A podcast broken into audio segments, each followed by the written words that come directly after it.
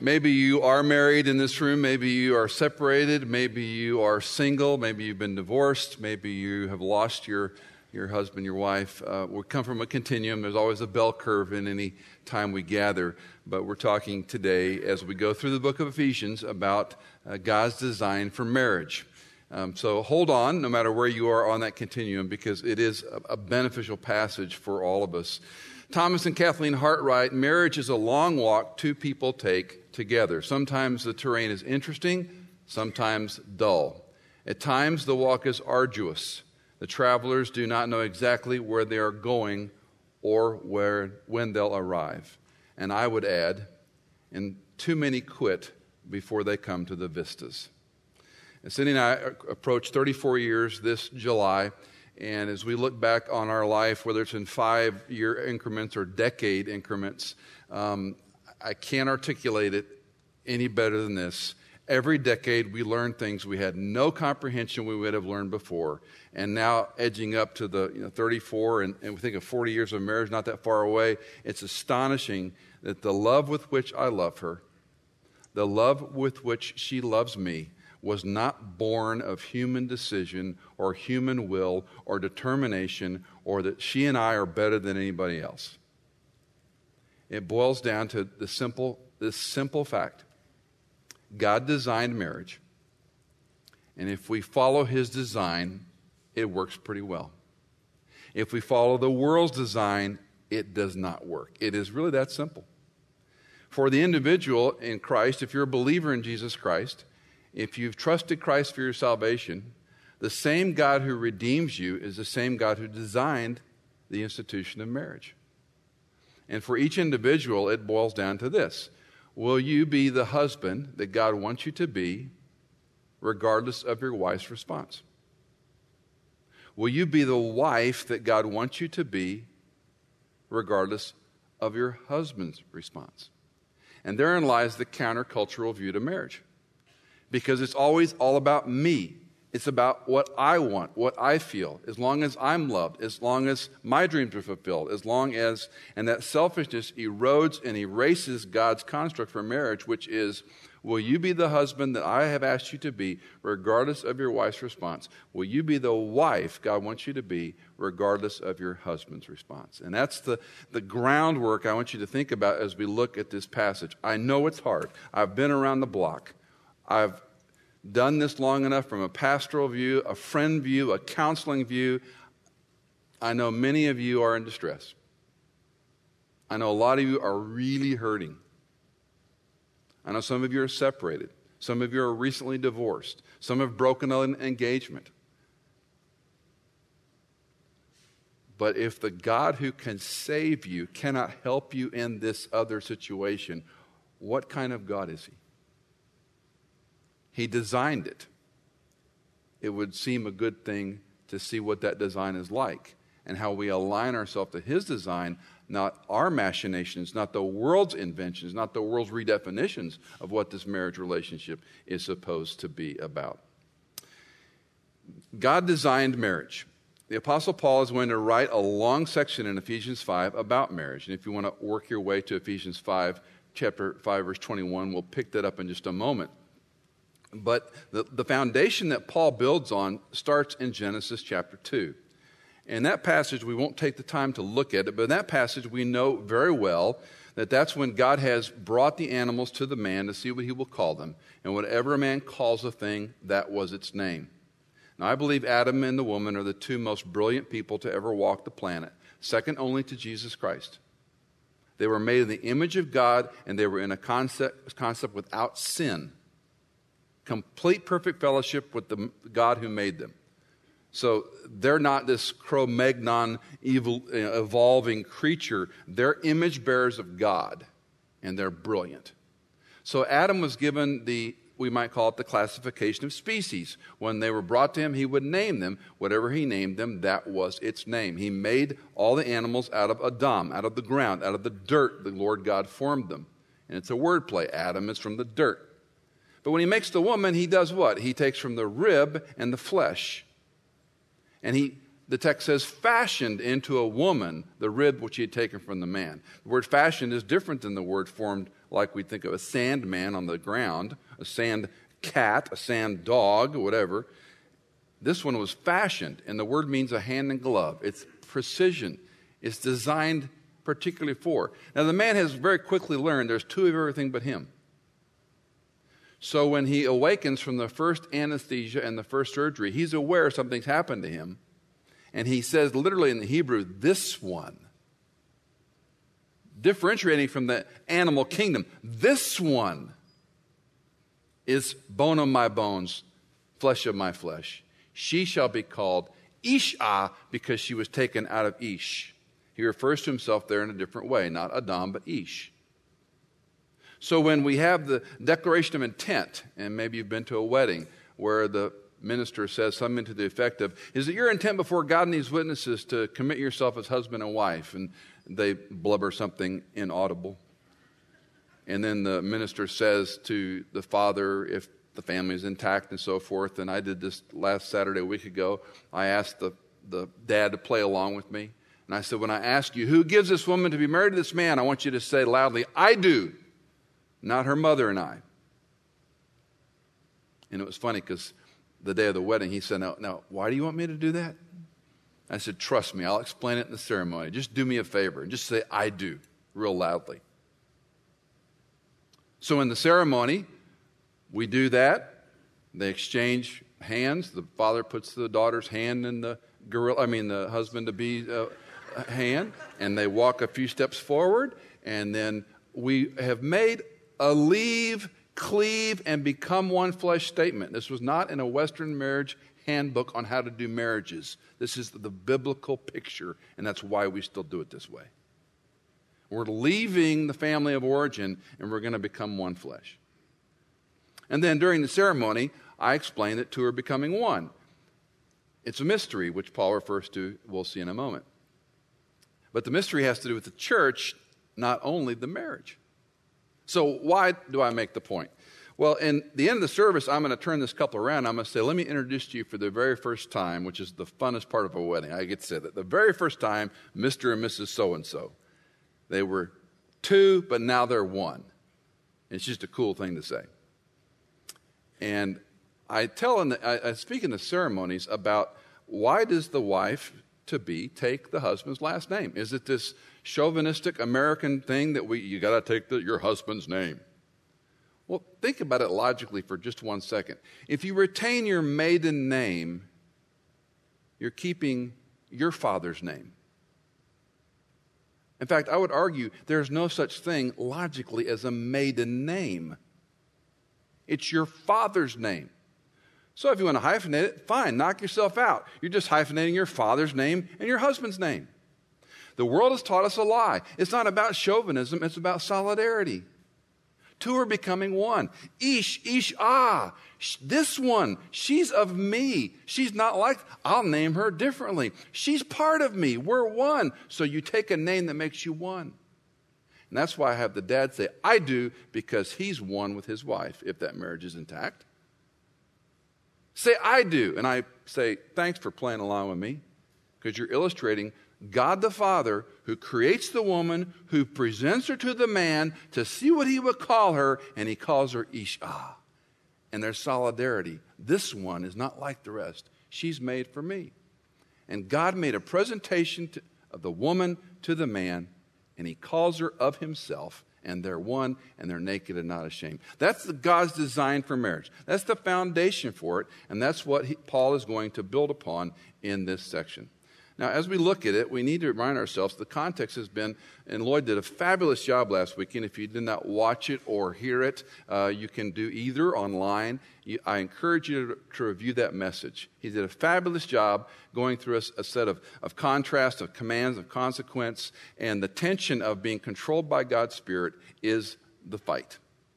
Will I control myself, or will I submit myself to the power of God's Spirit who indwells in me? And if you trust in Christ, he indwells in you. Because marriage isn't hard, it's impossible.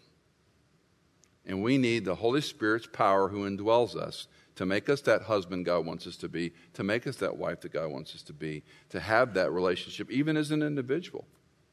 Well, with that said, would you turn to Ephesians chapter 5 if you've not already, and let's begin reading at verse 21. Let me read 21 to the end of the chapter. And let me ask you to stand one more time. Ephesians 5, beginning at verse 21. And be subject to one another in the fear of Christ. Wives, be subject to your own husbands as to the Lord. For the husband is the head of the wife, as Christ also is the head of the church, he himself, Savior of the body. But as the church is subject to Christ, so also wives to their husbands in everything. Husbands, love your wives, just as Christ also loved the church and gave himself up for her, so that, purpose clause, so that he might sanctify her, having cleansed her by the washing of water with the word, that he might present to himself the church in all her glory, having no spot or wrinkle or any such thing, but that she would be holy and blameless. So husbands ought also to love their own wives as their own bodies. He who loves his own wife loves himself. For no one ever hated his own flesh, but nourishes and cherishes it, just as Christ also the church, because we are members of his body. For this reason, a man shall leave his father and mother and shall be joined to his wife, and the two shall become one flesh. The mystery is great, but I am speaking with reference to Christ and the church. Nevertheless, each individual among you also is to love his own wife even as himself, and the wife must see to it that she respects her husband. You can take a seat. Number one, sacrificial love. This passage is built on the concept of sacrificial love. It starts in Ephesians chapter 5, verse 1, where we're told to imitate God. When we're told to imitate God, we are told God's love is sacrificial. The nature of God's love is to sacrifice for others. Man's sinful nature is selfish. In your marriage, probably not unlike mine, early on I was an incredibly selfish individual. I found my trophy girlfriend, I bagged my trophy wife, I brought her home to my apartment, and I went out and took all of our money and consolidated it, and I bought a brand new motorcycle. I had a wife and a motorcycle and an apartment. Life was good. And I spent my time hanging out with my single guy friends, taking bike trips on the road. Cindy was welcome to come along. Our first 6 months of marriage was, I can't use the word. It's horrible. We would go to bed at night back to back, and I could hear her and feel her softly crying herself to sleep. We didn't like each other. We didn't know each other. We had met and dated and got married in 9 months. Now, we'd known each other through college, but we didn't date or court. It was very quick, and it was long distance. And were it not for a couple that was married about 4 years, in fact, I think his brother is in this room, his wife, this couple, pursued Cindy and me. Just 4 years ahead of us in marriage. And Karen pulled Cindy aside, and Cindy was vulnerable enough to share, what in the world have I done? And Karen and Gary had a delightful relationship. They teased each other lovingly.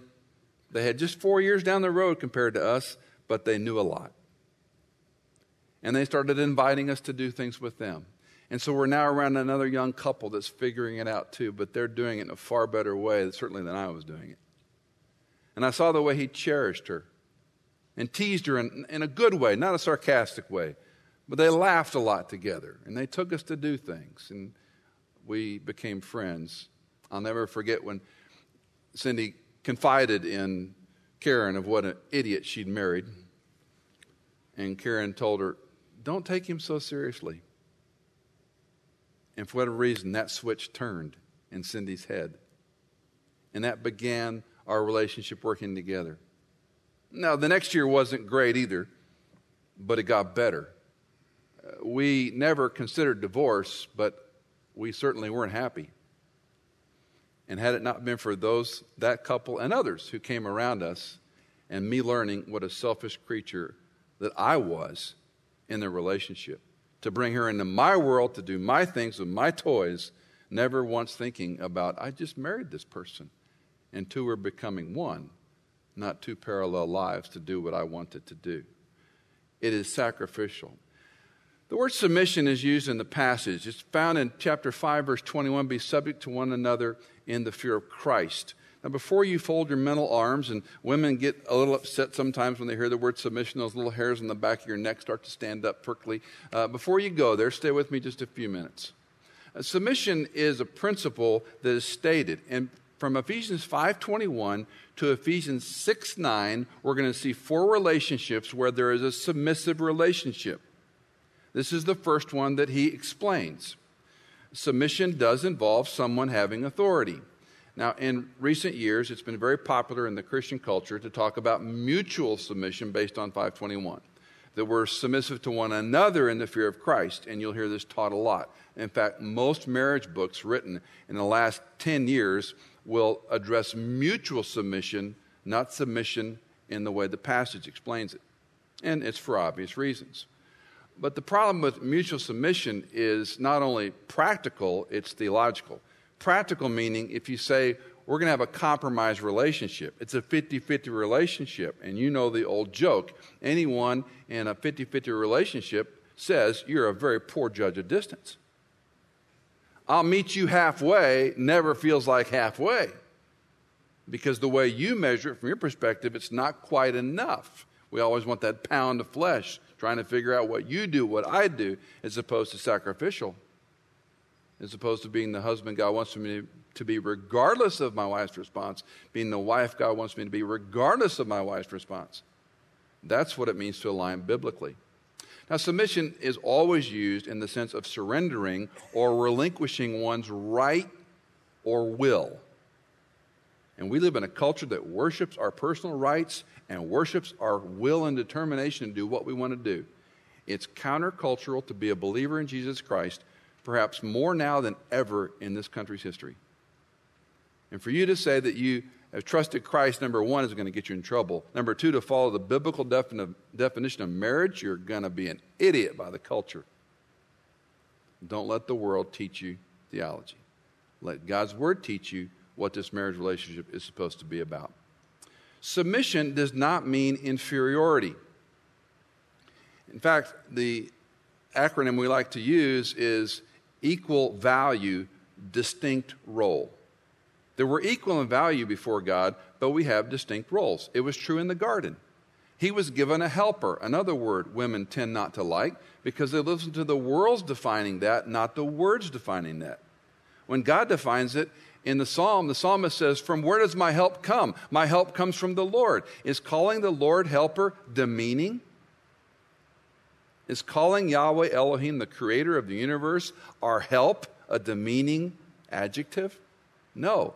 When we're out of resources, we don't know what to do. When we need help, we go to someone who has the ability to help us. Nothing wrong with that. It's a good thing. So even in the garden context, God knew he needed help, and they were compatible. Equal value, but distinct roles. The passage does not say that a woman is to submit to every man. The passage does not say that a husband is to tell his wife to submit, and I warn you not to try that. Although I've seen men lord it over their wives.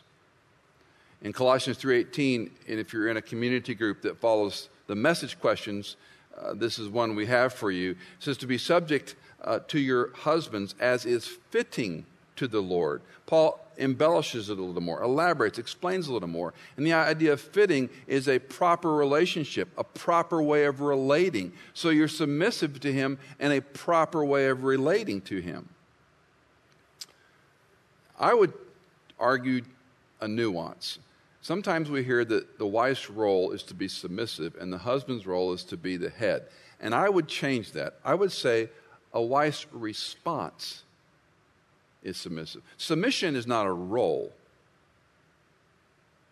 Were submission a role, all a wife would say is, yes, dear, Yes, dear. Whatever you say, dear. That would be a role. Submission is a response, not a role. And we must be careful that we have overemphasized the wife's role or response as a submissive woman over against the weight of this passage. 3 verses talk to the wife, 7 to the husband. Don't miss it. And that's where the burden will be. Now, 2 good resources. One is free. It's an ebook that has just come out. You can even download it now. I think there's probably enough bandwidth. You can go on and download it even this moment. But this is a book that basically is in response to almost 30 years of the Council on Biblical Manhood and Womanhood's efforts. And now the generation of 20 and 30-year-olds are responding to it in a good way of talking about this good, joyful marriage that you can have, understanding a relationship with Christ. It's called Good, the Joy of Christian Manhood and Womanhood. It's a very short read, a very small e-book you can download for free. The other book is Shameless Wife Promotion. This is Cindy's book, my wife's book. And she wrote this. It's a unique book. I don't just say it's a great book because Cindy wrote it, although that's true. It is a great book because of what she did in the book. She interviewed women who were Christian women, but not in a typical Christian marriage where you got a godly husband and a godly wife and happily ever after. For example, she interviewed a woman who's married to a non-believer. What does submission look like there? She interviewed a woman, a composite of women who have a chronically ill husband. She interviewed women who make more money than their husbands. She interviewed a woman who's a nationally recognized leader, and her husband is, he's married to so-and-so. And she interviewed some women in the African-American culture, which is a very different culture of submission and leadership, primarily a matriarchal home. What does it look like for you to be submissive?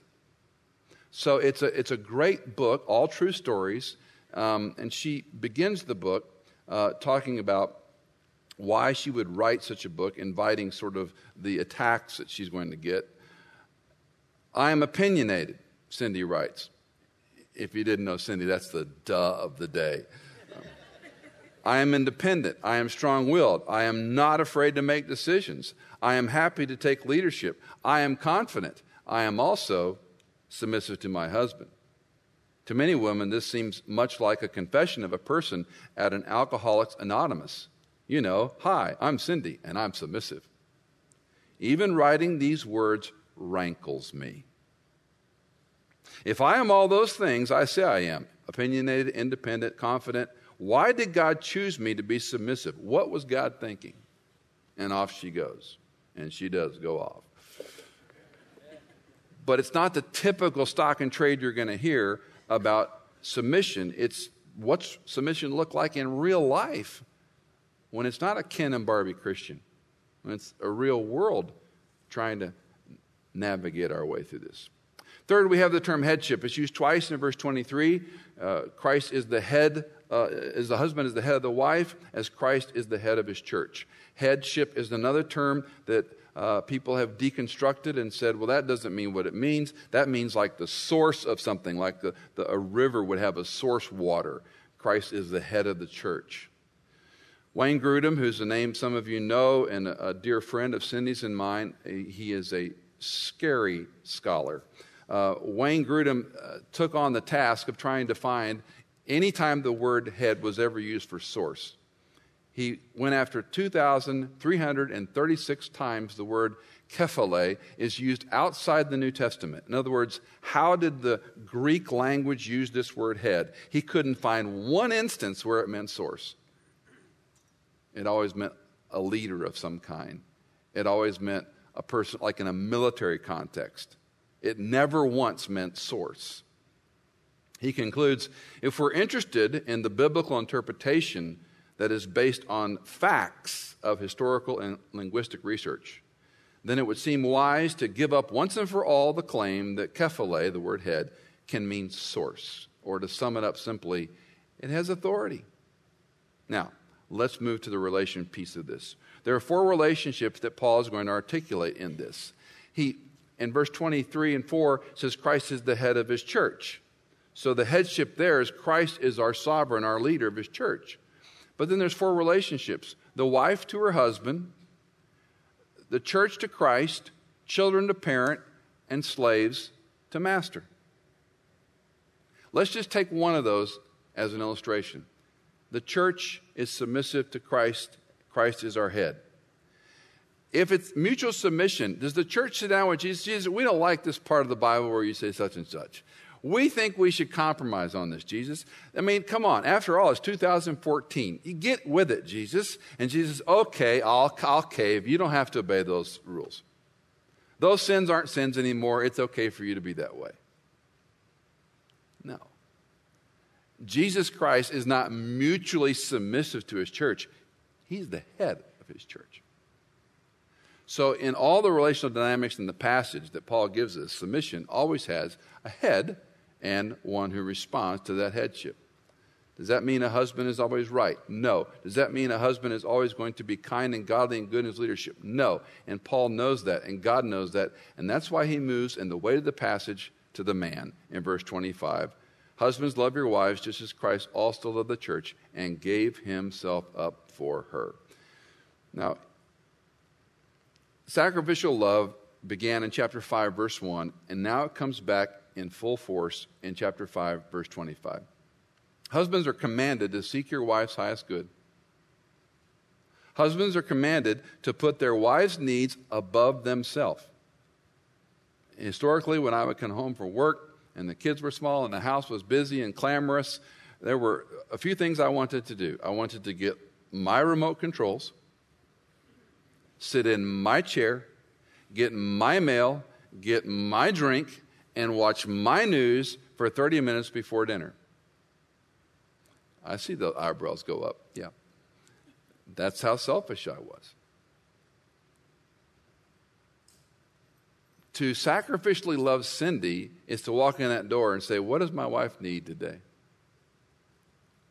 How do I love Cindy before myself? How do I put myself aside and say, I need to love my wife and care for my wife? What communicates love to Cindy? And that, of course, is a puzzle you never figure out. You just keep, it's like jigsaw. You just keep trying pieces over the years.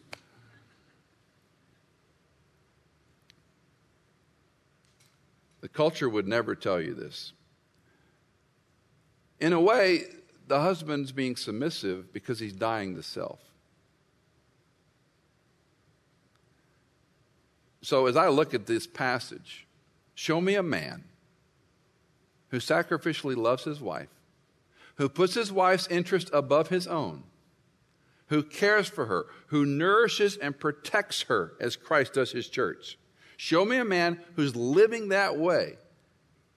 I can't promise you a wife that's responding, but I would sure say it lends itself to an environment where this issue of headship and submission is not going to be much of a discussion.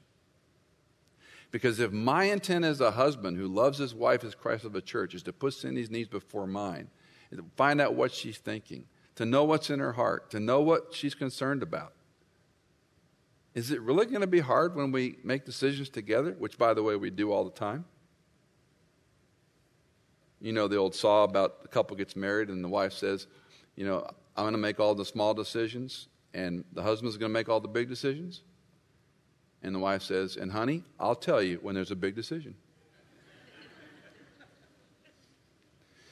Cindy and I have developed a fabric at almost 34 years of marriage that when I see the hurt and know friends of mine who hurt and their struggles, I go home and I hug my wife.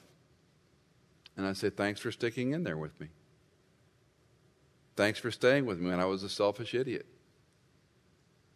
Thanks for loving me when I was hard to be loved. The world tells it it's all about me and my needs and what I want. God tells you, you be the husband God wants you to be regardless of your wife's response. You be the wife God wants you to be regardless of your husband's response. And then trust him. So countercultural. It's insane in the culture in which we live for me to say those words. If God designed this relationship, does he know how it works? if the same God that redeems you designed the marriage that you're in, are you being the godly husband he wants you to be? Are you being the godly wife he wants you to be? And that's all you get out of this. That's a lot. That's a lot. The burden of the passage is on the man. We're going to fail. We all fail. We all mess up. Some have been divorced, some remarried, some are struggling, some are separated. It's life. It's reality. We all have stuff. None of us are doing this perfectly. We're sinful people. The sinful nature is hard to kill. God's nature is sacrificial love. The sinful nature is selfish love.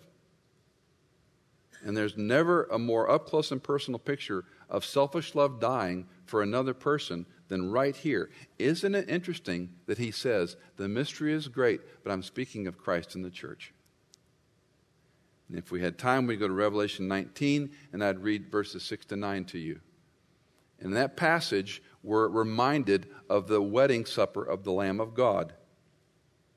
And this glorious language John is given by a revelation from Christ. He welcomes them to the marriage supper of the Lamb. He tells them to write it down. And as John writes it, he explains that the works of the saints are righteous, like clean and white linen. If you paid attention in Ephesians 5, those references are used there as well. Why does the bride wear white? Because the traditional wedding ceremony said this is her condition before she's married, so she wears a white dress? No, it's because the Scripture taught that the wife was a picture of the bride of Christ, and the reason she wore white is because Christ had made her righteous. And that when Christ and the Lamb of God is married to his church, she is righteous because he sacrificially died for her in her place on her behalf instead of her, and he makes her righteous so that she could walk down the aisle and be presented to the husband. It begins with a marriage in the garden. It's chock full of story and narrative and failure of marriage all through the Bible, and it ends with the marriage of the Lamb of God and his bride, the church. So when I officiate a wedding and I get to turn them around, and my most enjoyable part is to say, may I introduce to you for the very first time Mr. and Mrs. So-and-so. I love that part of the wedding. And I challenge them, you now represent a picture of Christ and the church. Your marriage is far more important than two people living happily ever after. Your marriage is a light to a dying, twisted, sad, broken, hurting, bleeding world. That's why loving your wife as Christ loved the church is so important. Gary Thomas wrote a book called Sacred Marriage, and I love the subtitle of the book. What if God meant marriage to make you holy, not happy? Thousands of books about loving yourself, precious few about dying to self. Thousands of voices in the culture to tell you, you deserve this, you deserve that. A real loud voice telling you, will you do it my way? I designed it.